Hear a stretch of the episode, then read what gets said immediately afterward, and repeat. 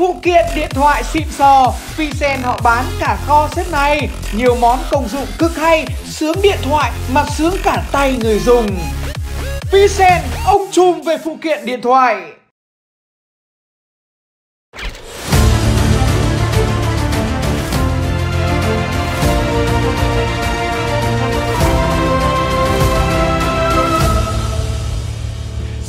Cả quý vị và các bạn cùng đến với chương trình Đàm đạo lịch sử, một chương trình chuyên nói về lịch sử được phát vào lúc 21 giờ mỗi tối chủ nhật hàng tuần trên kênh của Tuấn Tỷ Tỷ. Kissinger được mệnh danh là cây đại vĩ cầm về địa chính trị nước Mỹ. Tầm ảnh hưởng của ông với nước Mỹ lớn đến nỗi sau khi nhậm chức, Tổng thống Donald Trump đã phải nhờ tới cựu Ngoại trưởng Kissinger tham vấn về vấn đề ngoại giao. Khi nhắc đến Việt Nam, Kissinger đã nói với Donald Trump rằng với người Mỹ nói riêng và thế giới nói chung, dân tộc Việt Nam là một dân tộc đặc biệt.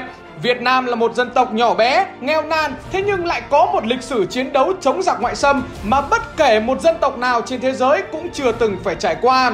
Kiên cường bất khuất, thông minh cần cù gan dạ, anh dũng và nhân đạo là tất cả những gì có ở dân tộc này. Chính vì thế, nếu nước Mỹ hôm nay và ngày mai cần một lời khuyên về quan điểm ngoại giao của Mỹ với Việt Nam thì nên suy nghĩ đến những điều đặc biệt quan trọng sau.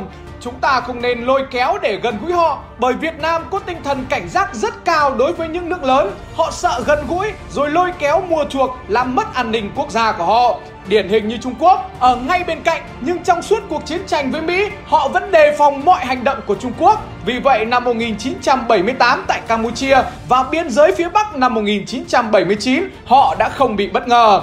Đặc biệt càng không nên tạo mối ác cảm thù địch với họ, Vì như chúng ta đã biết, Có những thời điểm trong chiến tranh và hậu chiến tranh, Cảm tưởng như dân tộc này đã bị cô lập bỏ rơi, Thế nhưng ý chí và nghị lực của họ không bao giờ cạn nếu những dân tộc khác mà bị gần 1.000 năm đô hộ bắc thuộc như dân tộc Việt Nam, chắc đã bị xóa tên trên bản đồ từ lâu. Thế nhưng họ vẫn giữ được bản sắc văn hóa dân tộc và không bao giờ quên nhiệm vụ giành lại độc lập cho dân tộc. Vì vậy, coi họ là kẻ thù nhiều khi lại không có lợi cho nước Mỹ.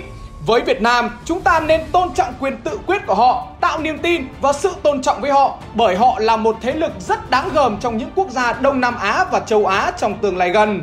Với vị thế và đường lối ngoại giao đặc thù như quốc gia này, họ không liên kết liên minh, tạo phe phái gây bất lợi cho chúng ta. Họ là lá cờ đầu trong việc xóa bỏ chế độ thuộc địa trên thế giới. Vì vậy, đối với nhiều quốc gia, Việt Nam vẫn là hình mẫu giải phóng và độc lập dân tộc. Họ có tiếng nói và niềm tin nhất định trên hầu hết các quốc gia thân thiện hay không thân thiện với chúng ta. Các quốc gia hợp tác và quan hệ với họ cảm thấy yên tâm hơn rất nhiều khi quan hệ với nước Mỹ. Chính vì thế với Việt Nam, chúng ta nên có một cách quan hệ đặc biệt với họ, không gần gũi lôi kéo, không gây sức ép cô lập ác cảm với họ và hãy quan hệ với họ bình đẳng, khách quan và tôn trọng họ. Làm được như thế, chắc chắn nước Mỹ sẽ có được rất nhiều lợi thế trong khu vực châu Á nói riêng và thế giới nói chung bởi đây là một quốc gia đặc biệt, một dân tộc đặc biệt. Vì vậy, nước Mỹ cũng nên có một mối quan hệ đặc biệt với họ. Lời khuyên của Kissinger dành cho Donald Trump đã cho ta thấy được vị thế của Việt Nam trong mắt bạn bè quốc tế lớn như thế nào. Cùng với đó thì chúng ta có thể thấy được tài năng của Kissinger. Một người năm nay đã 97 tuổi rồi, thế nhưng vẫn luôn được những người đứng đầu các nước lớn săn đón và mong nhận được sự cố vấn của ông. Đẳng cấp là thế, tài giỏi là thế, được săn đón nhiều là thế. Thế nhưng ít ai biết, chính Kissinger đã bị ông Lê Đức Thọ của mình chửi xối xả Trong khi ký kết Hiệp định Paris năm 1973 đó là vào ngày 8 tháng 1 năm 1973 Sau khi Mỹ mang bom đưa Hà Nội trở về thời kỳ đồ đá Nhưng tự dưng lại khiến Hà Nội phát triển lên thời kỳ đồ nhôm Do B-52 của Mỹ dụng quá nhiều. Nixon và các tướng lĩnh của ông đã đành phải xuống nước ngồi vào bàn đàm phán Paris để chính thức rút quân khỏi miền Nam Việt Nam. Ngày hôm đó, đoàn Việt Nam không ra mở cửa chào đón đoàn Mỹ như thường lệ mà để mặc Kissinger tự phải bước vào. Nhìn thấy đoàn đàm phán của Bắc Việt Nam đang chờ, Kissinger cảm thấy vô cùng lúng túng và đành phải mở đầu bằng một câu thanh minh xin lỗi. Đó không phải là trách nhiệm của tôi, việc ném bom không phải là lỗi của tôi. Chẳng nói chẳng rằng, ông Lê Đức Thọ bắt đầu chửi xối xả như chĩa đại bác vào người của Kissinger để bắn. Bịa ra cái cớ thương lượng bị gián đoạn Các ông ném bom trở lại miền Bắc Việt Nam. Đúng vào cái hôm tôi vừa về nhà Các ông chào đón tôi bằng cách rất lịch sự. Hành động của các ông quá trắng trợn và thô bạo. Chính các ông chứ không phải ai khác đã bôi nhọ danh dự của nước Mỹ cứ tưởng ông Thọ sẽ ngừng sau câu nói đó Thế nhưng không, ông Thọ vẫn tiếp tục chửi Kissinger hơn một tiếng đồng hồ Ông Thọ chửi tiếp rằng hơn 10 năm nay Mỹ đã dùng bạo lực để khuất phục nhân dân Việt Nam, bom napalm, bom B52 rồi đủ các loại bom khác. Thế nhưng các ông đã không rút ra được bài học nào từ những thất bại đó. Đúng là ngu xuẩn, ngu xuẩn. Khi ông Thọ dừng đập bàn, người phiên dịch của đoàn Việt Nam đã nhìn xuống sàn mà không dám dịch hai từ cuối cùng. Các thành viên trong phái đoàn của Mỹ phải dịch thêm mấy từ ông Thọ vừa nhấn mạnh Stupid, stupid. Đến lúc này thì Kissinger hiểu rằng ông Thọ nhà mình đã quá nóng rồi. Chính vì thế mà cố gắng phản ứng lại để kiềm chế cơn giận của ông Thọ bằng câu nói Tôi đã nghe thấy nhiều tính từ ông dùng trong phát biểu vừa rồi Đề nghị ông không dùng những tính từ ấy cứ tưởng chừng mọi thứ sẽ dừng lại ở đây Không ngờ ông Thọ vẫn tiếp tục phản đam rất gay gắt. Tôi đã dùng những tính từ ấy một cách hết sức kiềm chế rồi đấy. Dư luận thế giới, báo chí Mỹ và những chính khách của Mỹ còn dùng những từ nghiêm khắc hơn rất nhiều. Bị chửi quá rát, Kissinger không thể nào chịu nổi khiến ông phải đặt câu hỏi có phần hơi hớ. Bây giờ ông cố vấn đàm phán với tôi, nói như mắng tôi vậy. Thế sau này kết thúc đàm phán, chấm dứt chiến tranh lập lại hòa bình rồi Thì ông cố vấn mắng ai? Ngài có định mắng cán bộ của mình như mắng tôi không? Ông Lê Đức Thọ bình thản đáp Tôi chỉ nói lên tiếng nói của nhân dân tôi thôi Cán bộ của tôi có quay quắt, có lật lọng cháo trở như ông đâu Mà tôi phải mắng có lẽ chính vì lần đó mà Kissinger đã phải ám ảnh đến tận lúc già để rồi ông có chia sẻ rằng tôi có thể làm tốt hơn nếu như đối diện trên bàn đàm phán không phải là ông Lê Đức Thọ. Ông Thọ ở Paris đã mổ xẻ tôi bằng những con dao rất nhọn với tay nghề của một nhà phẫu thuật.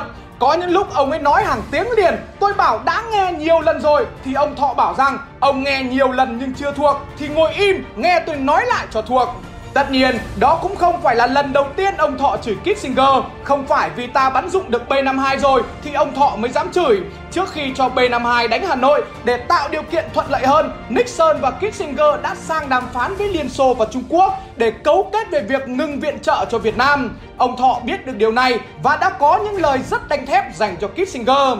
Tôi biết là các ông gần đây cũng chạy vạy rất nhiều chỗ này chỗ khác để tìm ra được một giải pháp. Thế nhưng các ông nên hiểu, đây là vấn đề của Việt Nam diễn ra trên đất nước Việt Nam. Thì chỉ có tại cái bàn thương lượng này chúng ta mới có thể tìm ra được giải pháp, Chứ không phải chạy đi chỗ này hay chỗ khác. Và nếu ông còn đi theo con đường đó, thì các ông sẽ còn nhận lấy thất bại để có được sự tự tin đó trên bàn đàm phán, lý do lớn nhất có lẽ đến từ chiến lược mà ta đã đề ra suốt từ những năm 1968 Ngày đó, khi đoàn Việt Nam chuẩn bị xuất phát lên đường sang Paris, bí thư thứ nhất Trung ương Đảng Lê Duẩn đã dặn ông Lê Đức Thọ rằng anh sang bây giờ sẽ là tư lệnh ở mặt trận ngoại giao. Làm thế nào thì làm Nhưng anh phải đạt được điều kiện là Mỹ rút ra quân ta ở lại. Tôi không chấp nhận bất cứ một người lính nào rút khỏi Việt Nam Việt Nam đây có lẽ chính là kim chỉ nam cho mọi vấn đề để đoàn của ta biết cái nào có thể nhân nhượng, cái nào thì không. Lúc đầu ý đồ của ta muốn có hai thứ, đó là Mỹ phải rút quân ra, đồng thời phải xóa bỏ chính quyền Nguyễn Văn Thiệu. Thế nhưng về sau, chúng ta chỉ cần Mỹ rút quân ra thôi, còn lại ta sẽ tự xử. Cái mấu chốt trong cuộc đàm phán tại Paris của chúng ta đó là buộc Mỹ phải chấp nhận với sự có mặt của mặt trận dân tộc giải phóng miền Nam Việt Nam. Đây chính là việc chứng tỏ Mỹ đã thừa nhận một thực tế ở miền Nam rằng các tầng lớp nhân dân mà đại diện chân chính duy nhất là mặt trận dân tộc giải phóng miền Nam đang đấu tranh chống lại sự có mặt của Mỹ và chính quyền thân Mỹ. Điều này giúp bác bỏ luận điểm của Mỹ là miền Bắc xâm lược miền Nam. Khi giành đã chính rồi thì ngôn mới có thể thuận được. Lúc đó tiếng nói của bà Nguyễn Thị Bình, trưởng phái đoàn mới có thể phát huy được hết sức mạnh. Nếu như không có nó thì có lẽ cuộc đàm phán sẽ chẳng bao giờ đi đến được hồi kết mà mọi thứ trên bàn đàm phán chỉ diễn ra giống hệt như các nhà báo ở đó đã nói. Đây là cuộc cãi nhau của những người khiếm thính. Có được thuận lợi là thế, thế nhưng phái đoàn Việt Nam mình không hề chủ quan bất cứ phút giây nào. Đơn giản bởi cái khó nhất của ngoại giao đó là phải giữ được bí mật về đường lối, về chính sách, về chủ trương lập trường. Chứ để lộ ra rồi thì mất hết vị thế trên bàn đàm phán. Ngày đó ở Paris chưa có điện thoại di động hay thiết bị ghi âm như bây giờ. Thế nhưng gián điệp thì vẫn có thể ở bất cứ đâu và nó vẫn có đủ phương tiện để hành nghề. Chính vì thế mà mỗi lần họp đoàn ta đều phải vào trong phòng, đóng kín cửa rồi bật nhạc. Bên trong thì nói chuyện với nhau vừa đủ nghe, Còn nhạc thì cứ bật rồi cho nó hắt ra ngoài cửa. Lúc đấy có ai ở ngoài cửa nghe lỏm đi chăng nữa, Thì cũng chỉ nghe thấy nhạc, Chứ cũng chẳng biết nội dung chúng ta bàn bạc là gì. Chính vì cẩn trọng đến từng chi tiết nhỏ như thế mà chúng ta mới có thể giữ được mọi bí mật tới tận 5 năm. Và cũng chính vì tính cẩn thận đó mà Hiệp định Paris được soạn thảo kỹ tới nỗi hàng chục năm sau, bà Nguyễn Thị Bình lôi ra đọc lại, vẫn không thể nào sửa được một từ nào trong đó. Đó cũng chính là tất cả những gì mà có thể giúp ta giành được lợi thế trên bàn đàm phán tại Paris để rồi khiến nước Mỹ phải cúi đầu rút quân trong sự khâm phục. Sau khi Hiệp định Paris được ký kết thì ngày 8 tháng 2 năm 1973, Henry Kissinger có sang thăm Hà Nội và được ông Lê Đức Thọ tiếp đón rất nhiệt tình. Ông Thọ lần này đã đưa Kissinger tới thăm bảo tàng lịch sử. Khi nghe giới thiệu về dân tộc Việt Nam đã từng 3 lần đánh thắng quân Nguyên thì Kissinger đã phải giật nảy mình thốt lên rằng với chúng tôi đánh nhau với các ông một lần cũng đã thấy quá đủ rồi. Vâng và chương trình đàm đạo lịch sử ngày hôm nay xin phép được tạm dừng tại đây. Xin cảm ơn sự quan tâm theo dõi của tất cả quý vị và các bạn. Và hãy nhớ đăng ký cho kênh Tuấn Tiền Tỷ để em đạt được một triệu sub đấy nhé. Phụ kiện điện thoại xịn sò, Pisen họ bán cả kho set này. Nhiều món công dụng cực hay, sướng điện thoại mà sướng cả tay người dùng. Pisen, ông chùm về phụ kiện điện thoại.